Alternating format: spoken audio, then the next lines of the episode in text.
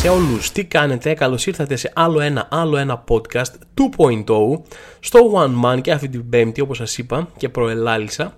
Ελπίζω να είστε καλά, αλλά και αν δεν είστε καλά είναι ok, γιατί μεταξύ μας τώρα ήρθε η ώρα να αποκαλύψουμε ένα τεράστιο όχι τόσο μυστικό. Σε αυτή τη ζωή το να είσαι καλά, οι χαρούμενες στιγμές είναι μια εξαίρεση, ωραία, είναι μια μικρή παύση σε κυρίως βαρεμάρα και δυστυχία. Αυτή είναι η φάση. Μπορεί να ακούγεται λίγο απεσιόδοξο, αλλά αυτό είναι. Δηλαδή, είναι μικρές παύσεις αυτές οι χαρές που μπορείς να έχεις και τις περισσότερες φορές είναι ξέρεις, ενήλικη ζωή, ξύλο στα αυτιά, υποχρεώσεις, άγχη, απογοητεύσεις κτλ. κτλ. Και περνάω μια τέτοια φάση, μια τέτοια περίοδο. Ε, αυτή την περίοδο. Δεν έχω πολύ πλούσιο λεξιλόγιο, πρέπει να διαβάσω ένα λεξικό ή κάτι. Ε, περνάω μια τέτοια φάση. Πάλι περνούσα και το καλοκαίρι, για όποιον θυμάται, πέρσι. Είναι από αυτές τις φάσεις, ρε παιδί μου, που είναι δύσκολα, δεν θες να κάνεις τίποτα, νιώθεις ότι έχεις φάει μια κλωτσιά στα αρχίδια από τη ζωή και θέλεις απλά να ξαπλώσεις, δεν θες να δεις κανέναν, δεν θες να ακούσεις για κανέναν, δεν θες να κάνεις καμία δουλειά και η ζωή σου λέει, όπα κάτσε, φίλε, δεν ενδιαφέρομαι καθόλου τι έχεις, δεν ενδιαφέρομαι καθόλου τι κάνεις. Έχεις δουλειές, έχεις υποχρεώσεις, πρέπει να δεις κόσμο, πρέπει να πάρεις τηλέφωνο τη μάνα σου, πρέπει να πληρώσεις αυτούς τους λογαριασμούς, πρέπει να γράψεις καινούρια παράσταση. Αυτό μπορεί να μην ισχύει για όλους και να είναι λίγο πιο προσωπικό παράδειγμα, αλλά ναι. Εν πάση περιπτώσει, το θέμα μας είναι αυτό. Εσύ είσαι χάλια, είσαι κάτω, θες να είσαι σε ένα κρεβάτι και να κλαις σε εμβριακή στάση, αλλά οι υποχρεώσεις σου τρέχουν, δεν ενδιαφέρεται κανένας. Δεν έχει γίνει ποτέ στην ιστορία των αφεντικών να πας στο αφεντικό, ρε παιδί μου στη δουλειά να πεις ρε, είμαι πολύ χάλια ψυχολογικά. Ίδια μου, φίλε. Σήκω, έλα, δούλεψε. Βρες κάπως το κουράγιο, δεν ξέρω, τράβα τον εαυτό σου από τα μαλλιά προς τα πάνω και πήγαινε και δούλεψε. Κάνε τη δουλειά σου. Δεν ενδιαφέρεται κανένας για την ψυχολογία σου. Το είναι πολύ σκληρό, ρε παιδί μου, μερικές φορές, αλλά το κάνεις. Τι να κάνεις, υποκρίνεσαι κιόλας μπροστά σε κόσμο. Τι κα σου λένε καλά, είσαι, Ω, μια χαρά, χαχά και το παίζεις χαρούμενο κτλ. Είναι κάτι που πρέπει να κάνεις. Το καλό είναι ότι υπάρχουν κύκλοι στήριξης, ρε παιδί μου. Πρέπει να έχεις στη ζωή σου κύκλους στήριξης, φίλους, οικογένειας, στους οποίους μπορείς να στραφείς σε μια άσχημη στιγμή, η οποία είναι πιο διαχειρίσιμη σε τέτοιου είδους φάση, σε πιο προσωπική φάση. Το να, OK, να μιλήσεις με κάποιον για τα προβλήματά σου, να τα μοιραστείς, να τα βγάλεις λίγο, να σου δώσουν μια συμβουλή, να κάνεις κάτι να περάσεις καλά και να ξεχαστείς. Και υπάρχει και ένα δεύτερο επίπεδο στήριξης, πιο επαγγελματικό, ρε παιδί μου, πιο ιατρικό, που είναι ψυχολόγοι, ψυχίατροι κτλ. κτλ. Το οποίο το ξέρω ότι είναι συνεχόμενο θέμα. Ταμπού στην Ελλάδα. Άμα πεις ότι πας σε ψυχίατρο, είσαι τρελός ή δεν ξέρω και εγώ τι, δεν πάω, δεν είμαι, ή άλλα μην είσαι έτσι, ξέρω εγώ και συμβουλές που σου δίνουν. Αλλά παιδιά είναι εκεί έξω αυτό το σύστημα στήριξης, δουλεύει. Έτσι έχει δουλέψει για πάρα πολύ κόσμο. Προφανώς υπάρχουν και ακραίες περιπτώσεις που δεν δουλεύει ή που δεν φτάνει ποτέ στο τέλειο. Αλλά εν πάση περιπτώσει υπάρχει, βελτιώνεσαι και μην φοβηθείτε ποτέ αν νιώσετε ότι δεν μπορείτε να τα βγάλετε πέρα με κάποια προβλήματα που αντιμετωπίζετε, να το διεκδικήσετε. Ωραία. Γιατί πάρα πολλές φορές ένα αίσθημα του ότι είσαι κάτω, ότι είσαι στεναχωρημένος, δυστυχισμένος, ότι νιώθεις ότι δεν μπορείς να τα επεξέλθεις σε καθημερινά πράγματα, έχει να κάνει με κατάθλιψη, έχει να κάνει με κάποιες ε, ψυχιατρικές διαταραχές, ρε παιδί μου, που μπορείς να τις ελέγξεις είτε με αγωγή είτε με, την κατάλληλη, ρε παιδί μου, με το κατάλληλο κουράρισμα από ένα γιατρό. Δηλαδή, πρέπει να το αντιμετωπίσεις κάποια πράγματα στη ζωή. Κάποια είναι στεναχώρια, κάποια είναι Α, σήμερα ήμουν down, ε, στεναχωρήθηκα γιατί έγινε αυτό. Έχω άγχος για τη δουλειά, γιατί υπάρχει κάτι αγχωτικό στη δουλειά. Όλα αυτά είναι φυσιολογικά και συμβαίνουν και είναι περαστικά από μόνα του. Κάποια πράγματα δεν είναι. Είναι πιο βιοχημικά, είναι πιο δύσκολα να τα αντιμετωπίσεις μόνος σου και πρέπει να τα αντιμετωπίζεις ακριβώς σαν ασθένειες, αλλά αντί για σωματικές, ε, εγκεφαλικές, ρε παιδί μου, περισσότερο. Ο εγκέφαλος δεν είναι στο σώμα. Θα πω εντάξει, καταλάβατε, ενώ τώρα μην είστε εκνευριστικοί και περίεργοι. Εν πάση περιπτώσει, όπως δεν θα έλεγες ποτέ, πω με πονάει το κεφάλι, αλλά μην πάρω ασπιρίνη, δεν είμαι κανένας φλόρος, θα κάτσω μόνος μου να μου περάσει και έλα. Δηλαδή, κανένας δεν θα σου έλεγε, πω έχω ένα, πω, έχω ένα τεράστιο πόνο στο στήθος και θα σου έλεγε, έλα, μην είσαι έτσι, θα σου περάσει, ξέρω εγώ, κτλ. Θα σου έλεγε, πήγαινε σε ένα γιατρό, έτσι και σε αυτή την περίπτωση μπορείτε να πάτε σε ένα γιατρό. Τώρα θα μου πεις, Θωμά, γιατί τα λες αυτά, τα λέω, έτσι, γιατί καλό είναι να λέγονται και δεν λέγονται πάρα πολύ συχνά στην Ελλάδα. Εν πάση περιπτώσει, μετά από αυτό το απίστευτα ευχάριστο ξεκίνημα, μπήκαμε δυναμικά και ευχάριστα, θα συνεχίσουμε ακόμα χειρότερα. Αν σας φάνηκε άσχημο και απεσιόδοξο αυτό, πού να δείτε τι έχει γίνει αυτή την εβδομάδα στον κόσμο και στην Ελλάδα. Το πράγμα για το οποίο βουίζει ο τόπος, ρε παιδί μου, αυτή την εβδομάδα στην Ελλάδα είναι μια, αυτή η απέσια και απίστευτα σκοτεινή υπόθεση με βιασμό ανήλικης στον Κολονό, μιας δωδεκάχρονης κοπέλας, η οποία ε, όχι απλά τελικά βιάστηκε, αλλά ε, εκδιδόταν κιόλας από δύο ανθρώπους υπό την απειλή όπλου.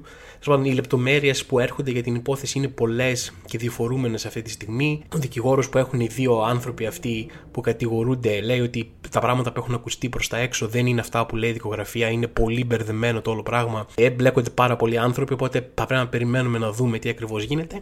Τα πράγματα που ξέρουμε σίγουρα ότι ισχύουν είναι ότι δύο άτομα βίαζαν μία ανήλικη κοπέλα και την εξέδιδαν και σε άλλους. Η λίστα με τους ανθρώπους που φαίνεται να συμμετείχαν σε αυτό ε, είναι απίστευτα μεγάλη και ως οργανωτές του κυκλώματος αλλά και ως άνθρωποι που πλήρωναν για να βιάζουν μια ανήλικη. Είναι γενικά από όπου και να το ακουμπήσεις ένας τεράστιος εφιάλτης. Και ένας τεράστιος εφιάλτης είναι και ολόκληρη η κουβέντα γύρω από αυτό το πράγμα. Διότι το ένα από τα δύο κύρια μέλη και τους βιαστές ήταν μέλος της Νέας Δημοκρατίας όπως και η γυναίκα του. Οπότε όλη αυτή η κουβέντα έγινε πολιτική κατευθείαν. Οκ, okay. Άλλο ένας, άλλος ένας άνθρωπος που σχετίζεται με τη Νέα Δημοκρατία ήταν βιαστής ανηλίκων. Οκ, okay, πέσαμε από τα σύννεφα, θα μου πεις. Και τώρα θα μου πείτε κάποιοι, κάτσε ρε Θωμά, τι, τι εννοείς, ξέρω εγώ, ότι υπάρχει κάποια σύνδεση πίσω από τη Νέα Δημοκρατία και τον παιδοβιασμό, ας πούμε, ότι όποιος είναι στη Νέα Δημοκρατία είναι παιδοβιαστής ή ότι φιλοξενεί παιδοβιαστές στο ψωνεργητικό της. Όχι, κανένας άνθρωπος δεν θα μπορούσε να πει αυτό το πράγμα με straight face. Δεν λέω ότι όποιος είναι στην Νέα Δημοκρατία είναι παιδοβιαστής, ούτε ότι φυλάει παιδοβιαστές στους κύκλους της απαραίτητα, αλλά πρέπει να παραδεχτούμε ότι έχουμε αρκετά μαζεμένα παραδείγματα τον τελευταίο χρόνο ανθρώπων που είναι παιδοβιαστές και έχουν κάποιο είδους σχέση επαγγελματική με τη Νέα Δημοκρατία. Ωραία, είναι λίγο πιο ανεβασμένα τα ποσοστά σε αυτή την απίστευτα θλιβερή και απέσια κατηγορία. Ωραία, είναι λίγο πιο ανεβασμένα τα ποσοστά στη Νέα Δημοκρατία από άλλα κόμματα. Και επίσης είναι πολύ πιο ανεβασμένη η διάθεση να δικαιολογήσουν ή να ξεπλύνουν με κάποιο τρόπο ανθρώπους που είναι παιδοβιαστές στη Νέα Δημοκρατία. Δηλαδή, αυτά είναι γεγονότα. Κανένας δεν λέει ότι «Α, Νέα Δημοκρατία, όλοι είναι παιδεραστές εκεί πέρα», αλλά αυτά που λέμε ισχύουν. Εντάξει. Και έχει ξεκινήσει, είχε ξεκινήσει από νωρίς στα μίντια ένα είδους ξέπλυμα με, στην αρχή ότι «Α, αυτός ανήκει σε πολύ καλή οικογένεια και είναι έτσι και είναι αλλιώς» και τα λοιπά. Δεν, δεν πάει να ανήκει στην καλύτερη οικογένεια του κόσμου, δεν πάει να ανήκει στην οικογένεια Άνταμς ή να είναι Καρντάσιαν, ξάδερφος των Καρντάσιαν. Δεν μας ενδιαφέρει καθόλου ε, όταν έχουμε να κάνουμε με ανθρώπους που ε, τρέχουν ένα κύκλωμα παιδεραστίας. Ο γιος του, λέει, έβγαιναν και έλεγαν κάποιοι στο Sky, είναι καλό παιδί, λέει, είναι δημοσιογράφος, ας πούμε, κτλ. Μπράβο του, μπορεί να είναι το καλύτερο παιδί στον κόσμο. Και, και τι να κάνουμε, τι να γίνει τώρα, και μπορεί να έχει τον το πιο λετζέ και τον πιο έξω καρδιά μπατζανάκι όλων των εποχών. Ωραία. Είναι εντελώς άσχετα και αδιάφορα με την υπόθεση που έχουμε εδώ πέρα, μια ποινική υπόθεση. Και τώρα έχεις μια τόσο σοβαρή, τόσο σκοτεινή υπόθεση να χτυπάει δίπλα στην πόρτα σου και περιμένουμε εμείς να λυθεί όλο αυτό το πράγμα και να τιμωρηθούν όλοι οι υπεύθυνοι, που πρέπει να πιαστούν όλοι, να εξεταστεί όλο αυτό το πράγμα, διότι φαίνεται ότι πάει παντού. Υπάρχουν πάρα πολλοί άνθρωποι εμπλεκόμενοι σε όλο αυτό. Και περιμένουμε εμείς τώρα να λυθεί αυτό το πράγμα και να τιμωρηθούν αυτοί που πρέπει από την ελληνική δικαιοσύνη. Ωραία, καλά θα πάει αυτό. Δεν, δεν, δεν μπορώ να φανταστώ, δεν μπορώ να σκεφτώ ότι μία περίπτωση που μας απογοήτευσε η ελληνική δικαιοσύνη στο οτιδήποτε, ειδικά όταν εμπλέκονται άνθρωποι από πολιτική ή πιο υψηλά ιστάμενοι, ας πούμε. Πραγματικά τι να πω. Ελπίζω, επειδή έχει πάρει πολύ μεγάλες διαστάσεις αυτό το θέμα, να μην καταφέρει να κρυφτεί τίποτα απολύτως, να βρεθούν όλοι οι υπεύθυνοι, να βρεθούν όλοι οι εμπλεκόμενοι σε αυτό το πράγμα και να τιμωρηθούν όπως πρέπει να τιμωρηθούν. Και μιας και μιλάμε για ανθρώπους που δεν τα πάνε καθόλου καλά στη δουλειά που έχουν να κάνουν, νέο αυτής της εβδομάδας αυτό, ε, είναι ένας πόλεμος ο οποίος συνεχίζεται για μήνες. Τώρα μιλάω για τον πόλεμο μεταξύ Ρωσίας και Ουκρανίας, γιατί κάποια στιγμή ο Πούτιν αποφάσισε να την είδε ο Ρωμαίος Αυτοκράτορας και ξεκίνησε ένα πόλεμο μέσα στην Ευρώπη που είχε να γίνει άπειρα χρόνια, ο, οριακά από το πουθενά, και αποφάσισε ότι θα πάει να κατακτήσει μια ξένη χώρα με ε, κανένα Ε, σαφές endgame. Α, θα μπούμε μέσα, θα σκοτώσουμε λίγο κόσμο, α, κάνουμε αυτό, δεν ξέρω και εγώ τι θα, θα κάνουμε. Υποτίθεται ότι ξεκίνησε για να μην έρθουν ατοικές βάσεις εκεί κοντά, αλλά μετά ήθελε να μπει στο Κίεβο, να κατακτήσει όλη τη χώρα, να τη διαλύσει. Ένας Θεός ξέρει, ρε παιδάκι μου, ποια ακριβώς ήταν η δικαιολόγησή του για όλο αυτό το πράγμα. Και μιλάμε, δεν του έχει πάει, ήταν σε φάση θα, θα μπούμε, θα κάνουμε χαμό, θα είμαστε σε τρεις μέρες στο Κίεβο, και έχουμε φτάσει μήνες μετά, όπου έχει αρχίσει πλέον μαζικές υποχωρήσεις, πάνε προς τα πίσω, πάνε προς τα πίσω, τους πρόχνουν Ουκρανία. Ο πόλεμος είναι απίστευτο, κοστοβόρος, χρονοβόρος, ε, του κοστίζει η εικόνα, η εικόνα του έχει διαλυθεί, ξέρω, δεν, δεν, δεν, δεν καταφέρνει τίποτα. Παλεύουν μόνοι τους να πούνε, ε, πήγαμε λίγο πιο πίσω για να μην περικυκλωθούμε, ξέρω εγώ. Πρακτικά τα πήγαιναν σκατά. Αυτό έγινε. Κάνανε μια επίθεση με τεράστια αλαζονία και δεν ξέρω κι εγώ τι, ας πούμε, θα μπούμε μέσα, θα διαλύσουμε όλα, ας πούμε, και τώρα τους πάνε πίσω-πίσω. Και ποιο είναι το αποτέλεσμα, τι έγινε όλο αυτό, δηλαδή πήρε φόρα, πήγε σε μια χώρα, κατέστρεψε ένα σωρό υποδομές της, τη βύθισε στο σκοτάδι, τόσος κόσμος αναγκάστηκε να φύγει από τις πόλεις που έμενε, να φύγει από τη χώρα, ε, έσπηρε όλο τον πανικό σε ολόκληρη τη, τη χώρα, σε ολόκληρη την Ευρώπη, ενεργειακές κρίσεις, χαμός, ιστορίες, ε, δεν, δεν ξέρω κι εγώ τι, και ποιο είναι το τέλος, πού θα τελειώσει τώρα αυτό το πράγμα, δηλαδή πλέον ξεκάθαρα είναι. ε, πληγωμένος εγωισμός του Πούτιν. Ότι όχι, δεν θα χάσω, διότι έχουν αρχίσει και τους πρόχνουν οι Ουκρανοί προς τα πίσω. Δεν τα πήγε καθόλου όπως περίμενε. Α, απέτυχε τελείως αυτός ο πόλεμος. Και τώρα είναι σε φάση όχι και αρχίζει τις, ε, τα χτυπήματα κάτω από τη ζώνη με πυράβλους σε σταθμούς ενέργειας. Ρε παιδί μου, χτυπάει υποδομές με πυράβλους υψηλής τεχνολογίας. Οριακά ε, κάποιοι το χαρακτηρίζουν μέχρι την κλίματα πολέμου, ας πούμε. Τη φάση που κάνει, σκοπεύει να απειλεί με πυρηνικά και κάποιοι δεν αποκλείουν καθόλου το να χρησιμοποιήσει μικρού ελληνικούς πυρηνικά, ρε παιδί μου, στην πόλη. Άρχισε, ξέρω εγώ, τώρα χτυπήματα κάτω από τη ζώνη. Βέβαια, αρχίσανε και οι Ουκρανοί. Οι Ουκρανοί όταν άρχισαν να παίρνουν εδάφη για να σμπρώχνουν τους Ρώσους όλο και πιο πίσω, ε, προφανώς τους έπιασε και αυτούς μια καύλα, ρε παιδί μου, και άρχισαν τα, τα οπαδικά τελείως. Ακόμα και το Υπουργείο Άμυνας του στον επίσημο λογαριασμό στο Twitter ήταν σε φάση, ό,τι έγινε, σας πήγαμε έτσι, τρέχατε, ξέρω εγώ, πίσω από τα, από τα αναχώματα, ας πούμε, κτλ. Το οποίο από τη μία το καταλαβαίνεις, γιατί έχουν μπει κάποιοι άνθρωποι στη χώρα σου και την παίρνουν, οπότε οτιδήποτε παίρνεις πίσω θες να κοροϊδέψεις. Πόσο μάλλον όταν είχαν δείξει τόση αλαζονία για το πόσο εύκολα θα καταφέρουν να το κάνουν και τελικά δεν τους πήγε καθόλου καλά. Αλλά τώρα που έγιναν οι επιθέσεις πίσω, με, με αυτές οι κάτω από τη ζώνη χτυπήματα, επιθέσεις του Πούτιν, ξέρω εγώ, είναι σε φάση, α, κάτσε, τι κάνει ο Πούτιν, γιατί πετάει πυράβλους τώρα. Και λες, ρε φίλε, ξέρεις ότι έχεις να κάνεις με έναν οριακά ασταθή άνθρωπο, ο οποίος έχει πληγωθεί ο εγωισμός του φουλ, έχει πληγωθεί η εικόνα του φουλ και παλεύει να σώσει ό,τι μπορεί να σώσει. Όταν τον κοροϊδεύει συνέχεια για τα πράγματα που κερδίζεις πίσω, όταν τον κοροϊδεύεις συνέχεια για το πώς πάει ο πόλεμος και για το πόσο καλός είναι, δεν μπορείς να λες, α, γιατί το κλιμάκωσες. Ξεκάθαρα θα το κλιμακώσει. Προφανώς και θα το κλιμακώσει. Ο άνθρωπος είναι, είναι κολλημένος στο να πετύχει αυτό το πράγμα πάση η θυσία, στο να σώσει λίγο πρόσωπο, στο να σώσει ό,τι μπορεί σε αυτό το σημείο. Δυστυχώς στην πολιτική, ρε παιδί μου, και στην παγκόσμια σκηνή, στις διεθνείς σχέσεις, δεν μπορεί να γίνει αυτό να, πει, να βγει ο Πούτιν να πει, sorry, παιδιά, μαλακία έκανα, δεν έρχομαι να το είχα κάνει ποτέ αυτό, και να τραβήξει πίσω. Τώρα είναι αναγκασμένος να τραβήξει αυτόν τον παράλογο πόλεμο από τα μαλλιά, ενώ δεν οδηγεί πουθενά για κανέναν αυτή τη στιγμή. Και απλά κρατάει μία χώρα και σχεδόν ολόκληρο τον πλανήτη όμοιρο, ρε παιδί μου, αυτού του παραλογισμού. Και μιας και προηγουμένως αναφέραμε την ενεργειακή κρίση, δηλαδή γίνεται που γίνεται όλος αυτός ο χαμός, δεν υπάρχει ρεύμα, δεν υπάρχει φυσικό αέριο, έχουν ακριβήνει τα πάντα, γίνεται χαμός, δεν υπάρχει βενζίνη πουθενά, έχει φτάσει στο Θεό. Στη Γαλλία, εδώ και δεκατρείς μέρες, οι άνθρωποι που δουλεύουν στη μεγαλύτερη αλυσίδα με βενζινάδικα κάνουν απεργία, γιατί ζητούν αύξηση μισθών ε, κτλ. Δεν έχω παρακολουθήσει το θέμα κοινωνικά ή πολιτικά, ρε παιδί μου, πάση περιπτώσει, αλλά πάντα άμα κάποιοι άνθρωποι που εργάζονται ζητάνε παραπάνω λεφτά μαζί τους, σχεδόν τυφλά, ρε παιδί μου, σε αυτή, σε αυτή τη διεκδίκηση. Αλλά, εν πάση περιπτώσει, το θέμα είναι ότι αυτή είναι η μεγαλύτερη αλυσίδα με βενζινάδικα σε όλη τη Γαλλία. Οπότε λέει γύρω στα τρία στα πέντε βενζινάδικα είναι κλειστά. Οπότε δεν υπάρχει πουθενά βενζίνη, δεν υπάρχει κάποιος να, να την στοκάρει ξανά. Οπότε πηγαίνει κόσμος στα βενζινάδικα και πλακώνεται. Εδώ και δεκατρείς μέρες τα βενζινάδικα στη Γαλλία είναι φάση Fight Club σε συνδυασμό με Mad Max. Κάνουν όλοι με τα αυτοκίνητα, παλεύουν ποιος θα πάρει πρώτος τη σειρά.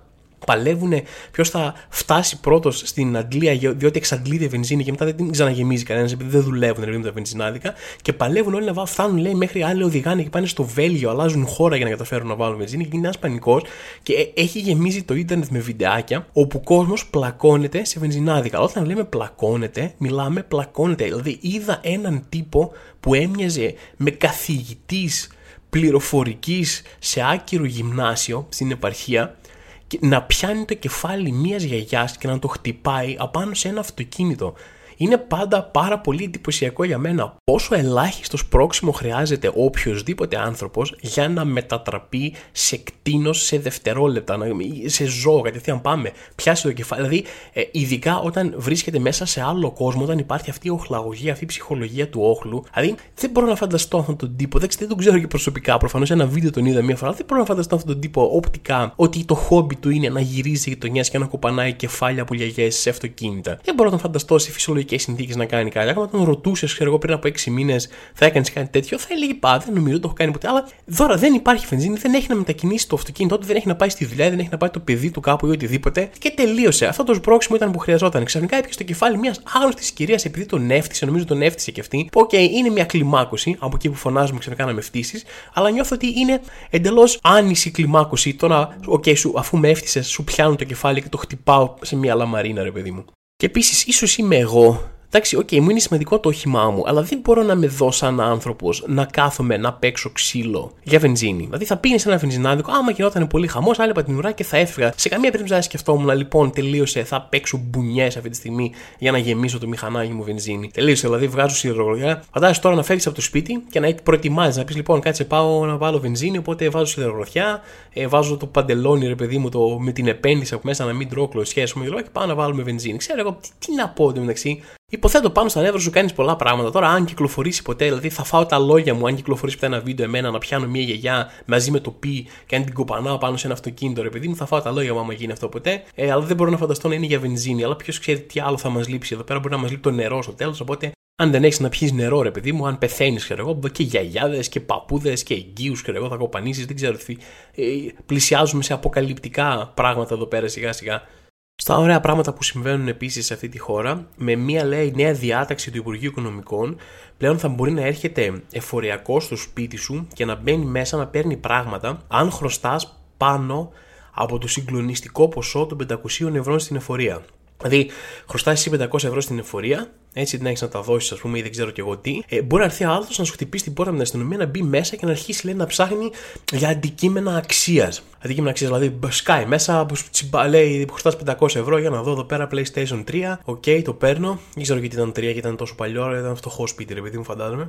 Δεν είχε λεφτά να πάρει το τέσσερα και το πέντε που τη μέρα του είναι πανάκριβες. Αλλά ναι, μπαίνει μέσα για να δω, όπου ωραία, ότι ο αρωματάκι Versace, δυνατό, το παίρνω και αυτό, τσιμπάω, αντικείμενα αξίας. Για να δω πέρα μπλουζίρα, όπου ζώνη δερμάτινη, αυτή, άπτη, βάζει τα κοσμήματα, τα δαγκώνει, για να δω, ασήμι είναι αυτό, ωραία, τα τσιμπάω και τα βάζω όλα μέσα.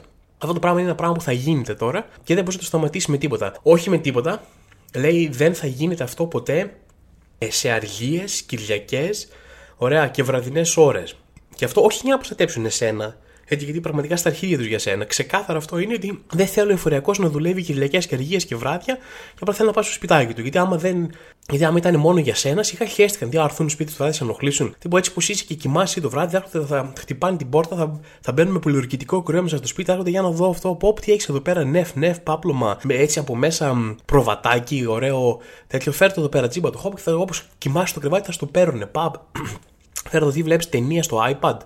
Για να σε πάρει ο ύπνος, γιατί έχεις άγχη, χρωστάς και μου έχεις iPad, φέρε το εδώ τσακ, στο τσιμπάνε και φεύγουν. Υπέροχο. Αυτό ήταν το μέτρο που περίμενα. Ανυπομονώ να έρθει κάποιος στο σπίτι μου να μου πάρει, να δω τι αντικείμενο αξίας θα καταφέρει να βρει εδώ μέσα για να πάρει. Τζάμπα τη βόλτα θα κάνει. Και ταυτόχρονα η ελληνική αστυνομία προειδοποιεί, λέει, για μια απάτη που γίνεται με τον ίδιο με εφορία. Ότι και καλά, όπα, σας χρωστάμε λεφτά γιατί γίνεται επιστροφή φόρων εδώ. Οπότε πατήστε αυτό το link και σε βάζει ένα link στην νέα σελίδα, ρε παιδί μου, που απλά για να σου κλέψουν τα στοιχεία και σου λένε δώσε μας αυτό το στοιχείο, δώσε μας την κάρτα. Την κάρτα τώρα τι τη θέλει ο άλλος για να σου επιστρέψει τα λεφτά. Άγνωστο, αλλά δεν έχει σημασία. Και η αλήθεια είναι, ρε παιδί μου, ότι έχουν αρχίσει να γίνονται πιο αληθοφανείς αυτές οι απάτες στο ίντερνετ. Δηλαδή, παλιά ήταν ξέρω, νιγηριανός πρίγκιπας που έχει παγωμένα τα assets σου και πρέπει να του στείλει πενήντα χιλιάδες δολάρια για να τα ξεπαγώσει και να τα δώσει πίσω διπλά μετά κτλ.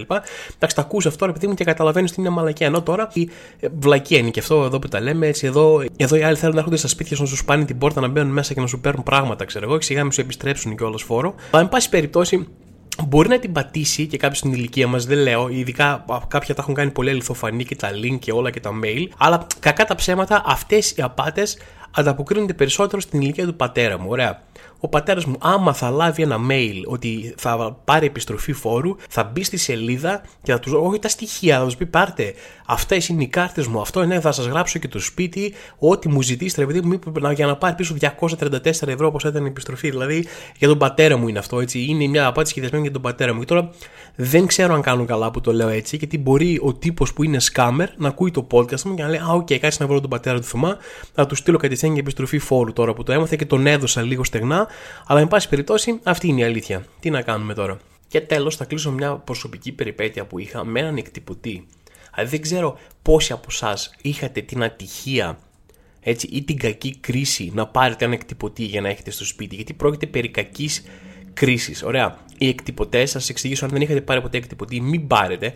Δηλαδή, πραγματικά, όσο σκόπος είναι να πηγαίνετε να εκτυπώνετε σε ένα βιβλιοπωλείο, κάντε το. Αξίζει. Δηλαδή, θα είτε πας και δώσεις πενήντα ευρώ, είτε πας και δώσεις τριακόσια πενήντα ευρώ να πάρεις τον καλύτερο εκτυπωτή ever, θα δουλέψει μία-δύο φορές. Μετά θα αρχίσει να βγάζει τα error τετρακόσια έξι, λες και ξέρεις εσύ τι είναι το τετρακόσια έξι το error. Τώρα δεν πήρε το χαρτί, ε, βάζεις, πληρώνεις τριάντα πέντε ευρώ για τα μελάνια, τα official, κάνουν δύο εκτυπώσεις. Όπ, δύο εκτυπώσεις, μπαμ, μπαμ, τελείωσε λέει το μελάνι. Είναι κυμπάρικο, πετάει μελάνι πάνω.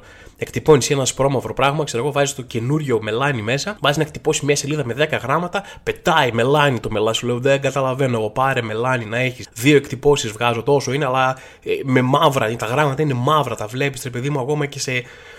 και σε απόλυτο μπροστά από ένα προβολέα να το κρατάει ο άλλος, ρε παιδί μου, και να σε γκαβώνει. Τα, τα γράμματα τα βλέπεις, είναι μαύρα, έχουν μελάνι βαθύ μέσα, ρε παιδί μου.